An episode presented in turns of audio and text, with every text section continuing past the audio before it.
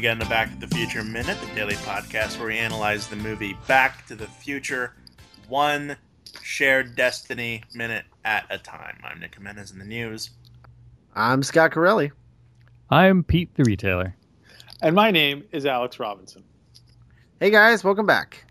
Today we're going back to minute. Glad to have you guys back today. We're going back to minute 64, which begins with uh, George recounting his uh, big adventure last night to Marty while getting gas.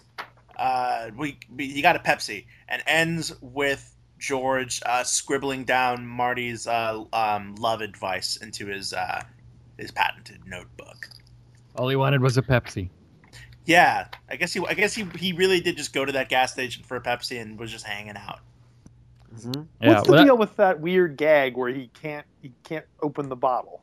That that's what I read. It, it's a it's a really subtle. You know, they they do drop a lot of heavy-handed kind of hey, the '50s were different. You know, jokes, mm-hmm. but the the advent of the twist off cap, I think, it's a subtle reference there that you know they didn't really yeah, have guess, twist off bottle caps in the in the in the '50s. Yeah, but I, right. I feel like I I encounter bottle bottle caps on a daily basis in my life, and I'm I, you know this is 2015.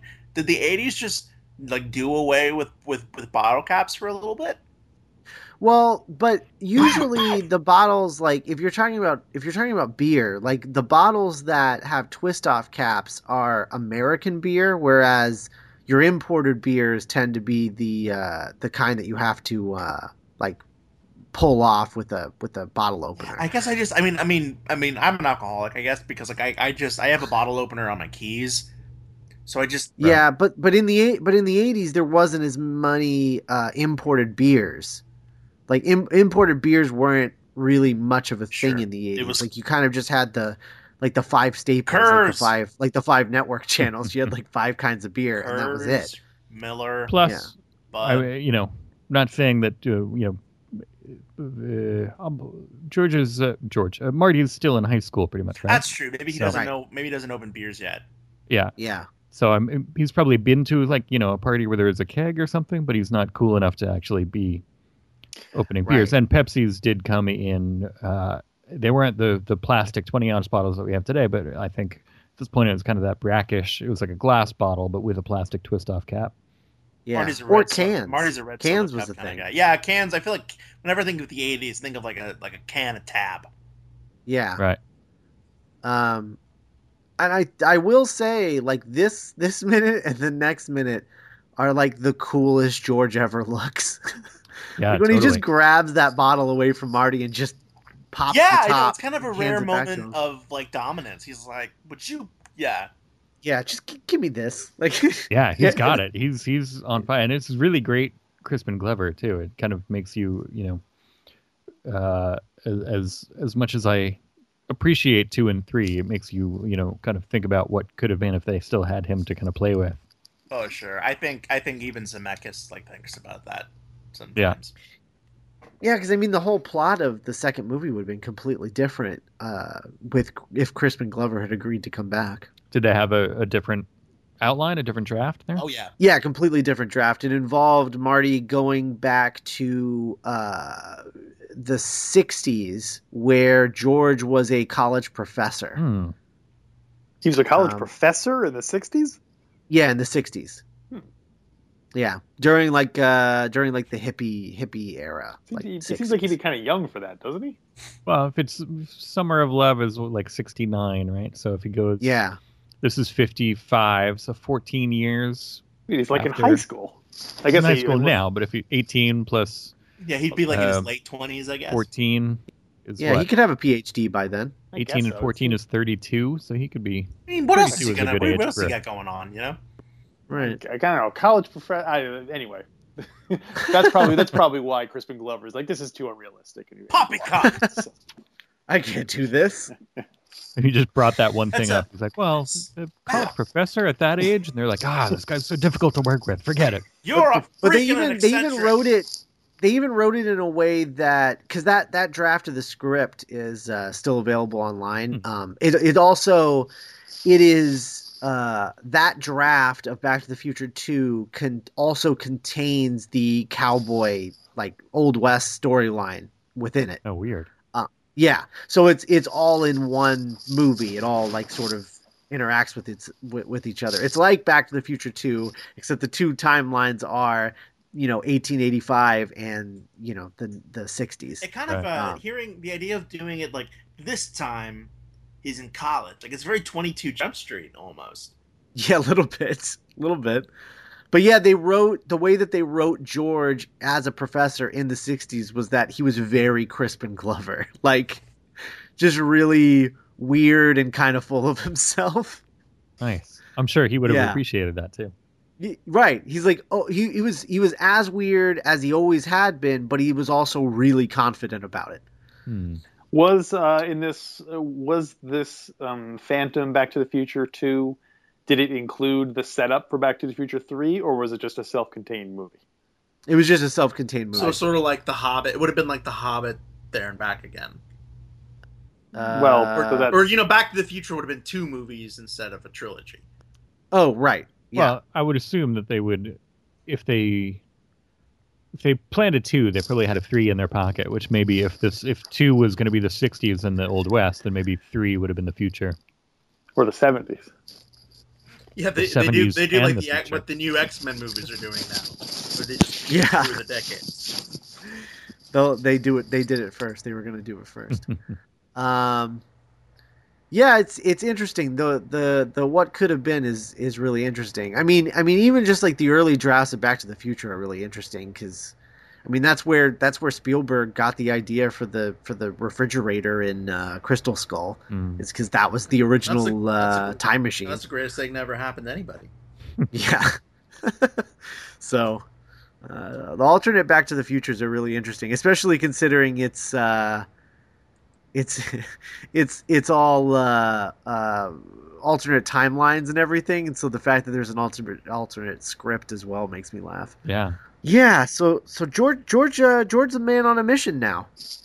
yeah. I, I uh, kind of uh, call back to earlier questioning whether or not butthead was a thing. I like Mhm. that uh, Marty tells George, "Hey, it's all right. Keep your pants on," which I don't know if that's a. Now it almost sounds like an old timey expression, but it seems like it might have been too risque to be a commonplace thing in the in the fifties. That's true. Speaking of which, Although it does it does sound like it does sound like something that would be in like a like a screwball comedy, like a keep your pants on, like you know, yeah, yeah, like totally. yeah. So I don't know. It's interesting. Uh, well, speaking of, I, I was really sh- not shocked, but for some reason it stood out to me that um, Marty McFly says Jesus to George. yeah. It it sounds. I don't know if maybe because of the current, uh, the more current climate, the fact that you would casually kind of throw Jesus' name into it. I don't know. For some reason, it really stood out to me as like a. Uh, Yeah. Seems like Yeah. it would be more shocking in the fifties to have somebody just casually doing that. Yeah, like he then George doesn't react to it at all when he says, you know, uh, when he says yeah, but George George is really into science fiction, That's so true. he's probably an atheist. Yeah. I guess. Yeah, I guess so. yeah. Jeez. it's probably, it's probably a godless Ethan, like all science fiction writers. Well, he, I he does most likely. become a college professor, so. so Yeah, there you Yeah. go. I I do I, I I I love and this is like a continuous thing throughout the movie because Marty constantly um, says things he shouldn't be saying uh, around people who shouldn't be hearing it. Uh, but when he says Jesus George it was a wonder I was ever born and just I love Crispin Crispin's like reading of the like what what like What he's brains? just yeah. he's so he's so exasperated but he's also genuinely confused about what Marty just said. Yeah. Like, was that important? What What did you say? What? it's uh, it's it's pretty great. Uh, pretty great. more credit to the um, researchers. Um, you know, when they're walking by, you see there's a record store, and it says they have the Ballad of Davy Crockett and the, Yeah. the Yeah. song "16 Tons." There were Yeah. four versions of Ballad of Davy Crockett on the charts in 1955. Whoa. Four, Four different versions. Four different versions in the chart. Was one of them like the Kidz Bop version? Uh, I think one of them was the original one, like the theme from by uh, I guess uh, from the TV show, and then like other Uh-huh. people basically did covers of it. But Uh, as There's we the the Jam the Hammer mix. There's the Mhm. the 12 inch disco version, and Yeah. uh, the instrumental. uh, uh, covered yeah. by CM. Uh, as we've mentioned on our other podcast, Alphabetical, it wasn't uncommon in the in earlier times for that to happen, where you know a hit song would come out, or there'd be several competing versions of the same song. eh, on the Albums weren't even albums weren't even that big of a deal in 1955. It was very Yeah. much like a singles business. Yeah, Yeah. so The- that's the why Beatles uh, invented albums. I think. right? Yes, There was and there's a plus there was the whole thing where the the artists performing the songs were not necessarily the writers of the song, and so the writers of the song would sell it to multiple people, right? Sure. yeah, that's Sure, yeah. why that's kind of why it would happen because the the songwriters were like, sure, we want as many people as possible to do it, you know, and then Right. other people would just jump on the bandwagon and well, that's a popular song, we should cover that too, and you know, I'm surprised so that on. doesn't happen more today because you do have you know a handful of songwriters that write a lot of. Uh, what's that guy's I'm- name? Max Martin, I think, right. wrote most of the top ten hits of the last couple of years. I'm as I imagine that back in the 50s, it felt more like the writers were, uh, or the, the artists needed the writers, but now it's the, the attitude is vice versa. So the artists probably buy the songs and they're like, but in the contract, when I buy this song, I am the only one who's allowed to buy the song and perform the song. or at least you know? yeah, for a certain time or or something like that. Yeah. Right, right. Yeah, I mean, because like Exclusivity now, ruins everything. like like, Right, like, exactly. like producers are so much more like on my on my Apple Music playlist. Some of my favorite, um, I mean, on my Apple Music app, some of my favorite playlists are this thing called like Behind the Boards, where they'll collect the greatest tracks by this one producer. Oh, Huh. Hmm, So it's like that's interesting. yeah, so there's like you know the Kanye West Behind the Boards playlist is all like you know like Cam'ron and like Jay Z, like Twi- Huh. Twista, like songs that he just did the music for, and it's really interesting because when you when you listen or like the the Drake producer that just made like all of his songs, and then Right. you can listen to it and kind of like oh like you kind of do have an authorial presence on all- on these songs. Right. is there a? Yeah, you can definitely hear that, especially in like the Spector stuff. hmm Um, I mean, that guy's a monster, but Sure. uh, but but Still an when you listen to his all of the stuff that he was responsible for, wall like of you sound. you, yeah, you can tell it's him. You know, Mhm. Right. They all have that same. What's vibe. I was going to ask, is there a Rick Rubin one? Because that's uh, Yeah, Rick Rubin. Sure, yeah, yeah. he's the isn't that the guy who did um he did the Johnny Cash Nine Inch Nails cover, right? Mhm. yeah, and, he did. Uh, the Black Album. Right. Uh, going back all the way back, well- he was the Beastie Boys' original DJ. He was. right. He right. started Def Jam Records. He's. He He's done a also lot of. He's done a lot Slayer of stuff for and. Uh, movies. I think he like produced the "Oh Brother Where Art Thou" soundtrack. Oh, Uh, that Yeah, was T Bone Burnett. T Bone Burnett. Boom. yeah. Right. Sorry, sorry to Oh, be no, thank sticker, you. but But No, no, yeah, good. if you look a little bit behind a lot of a lot of things, there's Rick Rubin, Mhm. uh, and so I'm always looking for. I, I wish there was a. Uh, I'm gonna go check out Apple Music to see if there's an all Rick Rubin playlist because I would listen to it. Paul, I think uh, I think Rick Rubin is probably the first like music producer that I became aware of. Hmm. Mhm. I'm pretty sure. Uh, because it was, I think it was because of that Johnny Cash album that he produced. Because everyone was like, "Oh, Rick Rubin, who did all of these like you know heavy metal industrial guys, he's doing a Johnny Cash album." And everyone was like, "What?" Wait, Like, in Wayne's World, Rob Lowe wasn't a record producer. He was like a TV producer, right? yeah, Okay, I think. I think so. Yeah. Then yeah, Rick Rubin was the first music producer. um. So getting back to the movie, uh, Gat. Marty, I, I mean, is it just me or is Marty basically hitting on his mom through George? Kinda, yeah. I mean, he's looking right at her and and he's just like, you know, tell her he's like not looking at George, he's looking at her like for inspiration. But Tell her she has like these really deep brown eyes that complement her hair. and Tell her she smells good. yeah, I she smells figured like autumn. He was probably just kind of you know scanning through kind of you know looking at her as kind of scanning back through his history growing up you know like what was his parents relationship like and like oh when was she you know when did Or it seem like, like- my parents were happy Yeah. And what Like, the? What, Oh, what, what did I say? What did I say when I first asked Jennifer out? right? Mm. That that could be what he's doing. I mean, I, I definitely thought about like maybe he was thinking about Jennifer when he said that. It's just weird that he's looking at his mom when he does it. Right. Well, she's hard not to look at. It's good. Well, I mean, you know, she is Lea Thompson, And her hair is down, which is the Yeah. preferred look for. Uh, hair is down. I prefer the kind of uh, teased and frizzed, frizzed uh, hair look from from Howard the Duck with Lea Thompson, but this is a good, this is a, an easy second. Soaked, soaked in vodka is my favorite type of. Soaked in vodka. Call the boy or kiss the boy. You're you're uh I, I can't place it, but you're you're you're 85 uh Lorraine uh is getting closer and closer to some some other voice and I don't I can't figure out as we keep as we go on. yeah. I thought you were doing the Emperor. I didn't even Yeah, realize that was that's it. 85. Yeah, year old. maybe that's it. Lord Vader, I don't like her, Marty. Gas, Oh, 19 man. and a half cents. Yeah.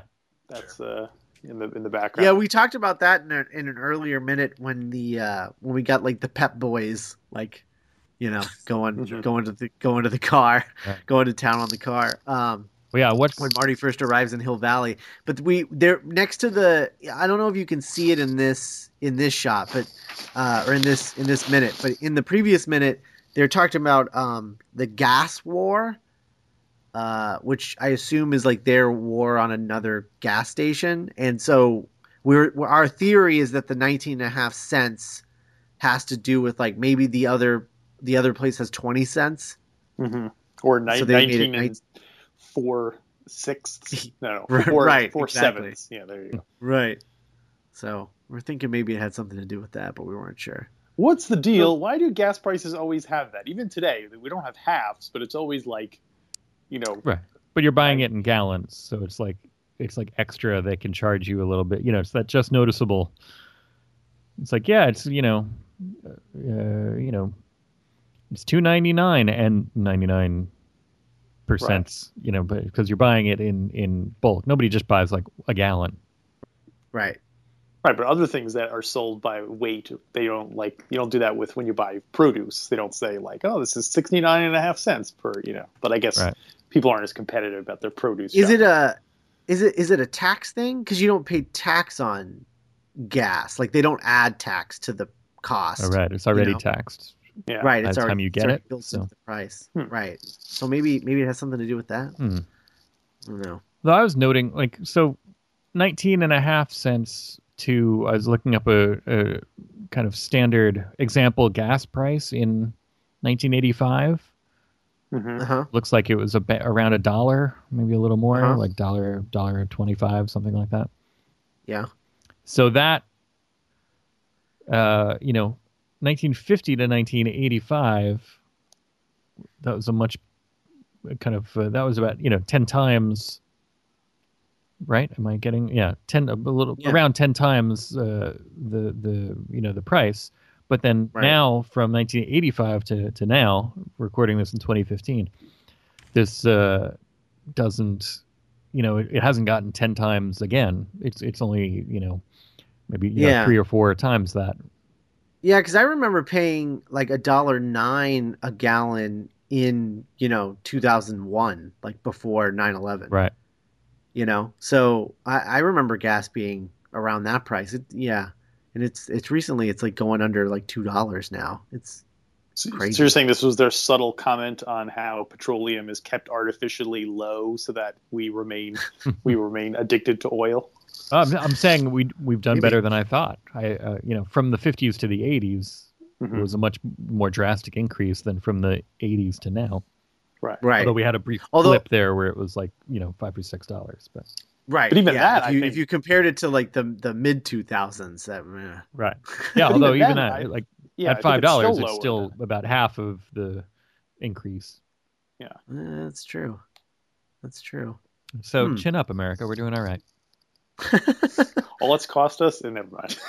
Yeah. I think turned to a whole political rant. All we had to do was get involved in several huge wars that are bankrupting us, but we got cheap gas, so. I mean, I think that's the ultimate message of Back to the Future. Right. Um, yeah, So- cheap gas. Cheap gas. We're doing fine. Have a Yeah, soda. Chin up. Chin up. Have a soda. Have a Pepsi. Yeah, I mean, their thing, their their time machine is a car, so they're definitely Yeah, pro, right. uh, pro automotive. And it does run on gasoline. Yeah. Um, you know, the the car itself runs on gasoline. Mm-hmm.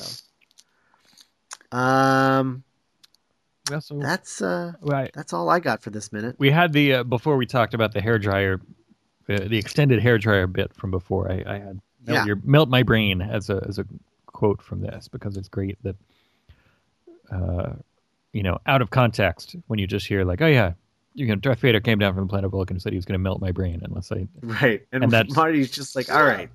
yeah, because they both know what was, you know, Marty's like, he's the one who said it, presumably, and you know, George has just totally like processed it already, and he's not, you know, his reaction to it is isn't like, oh my god, like you know, this alien came down. He's like, yeah, wait, no, I got to do this thing because the alien came down and said he was going to melt my brain. He's totally kind of already processed it, and he's on board with it. Yeah. He's like, I I'm think- prepared Yeah. for this. Yeah. And I, I also I love that when Marty says like, all right, let's let's keep that on the down low, and and George is like, yeah, yeah, of course, like 'Cause what? People are probably What, do you think I'm telling him just to gonna do tell that everybody? all the time. Yeah. yeah.